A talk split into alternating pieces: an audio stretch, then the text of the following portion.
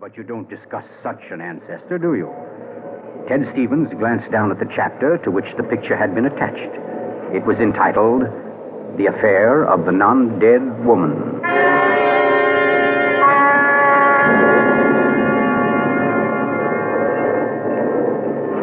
Hello, Ted. Stevens was almost jolted from his seat.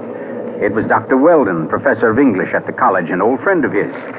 Quickly, he thrust the picture beneath the manuscript and moved over. Hi, I didn't see you, Doc. Oh, here, have a, have a seat. Oh, I thought maybe you were giving me the, uh, what do they call it?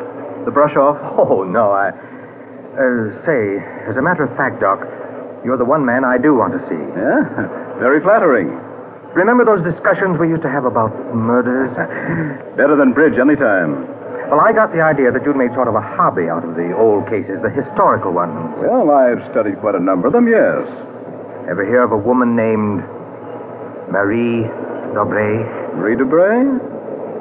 Marie D'Aubray. Oh, yes. Uh, that was her maiden name, of course.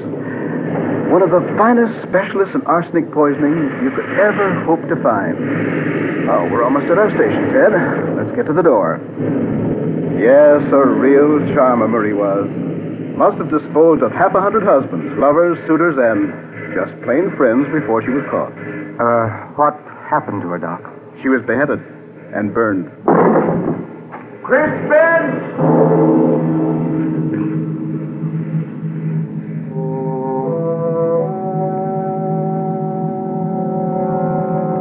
Oh, absurd, laughable.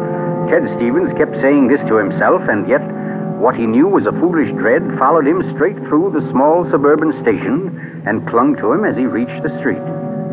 And there in the roadster was Marie, leaning toward him a little to hold the door open and smiling at him. Oh, Ted, what on earth are you staring at? That streetlight shining on your hair, I like that. Oh, you're tight. Come on, get in the car.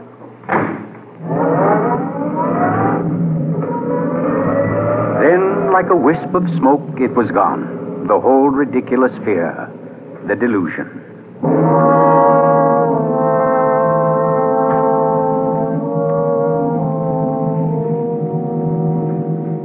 When at home, Marie brought the cocktails into the living room. The logs were burning brightly in the fireplace, throwing a soft, dancing glow upon a room that was darkening with dusk. To you, Marie. And to you, dear. As Stevens placed his glass down, he noticed the manuscript of my book. It was there on the table, right where he'd placed it when he first came in. Deliberately, he turned from it, and then turned back. The manuscript had been moved. Only an inch or so, but it had been moved. Keeping his back to his wife, he thumbed through that early chapter and discovered, just as he knew he would, that the photograph was gone. For a long moment, he thought of what to do. Then slowly, he turned around. This book by Cross I brought home. Yes? Uh, there was a story of a poisoner in it. Rather funny. Her name happens to be the same as yours. Oh, your maiden name, that is. Oh, that is odd, isn't it? Darling. Was she a relative of yours? Why, Ted, you're serious. In a way, yes. Oh, I don't mean it. it's really important. It's just that, well, when you run across a person who's a dead ringer for your own wife and who lived 300 years ago and was a top flight poisoner, well, you like to hear about it, that's all. What on earth are you talking about? Darling, be honest with me. Didn't you look at this manuscript when I was out of the room? No.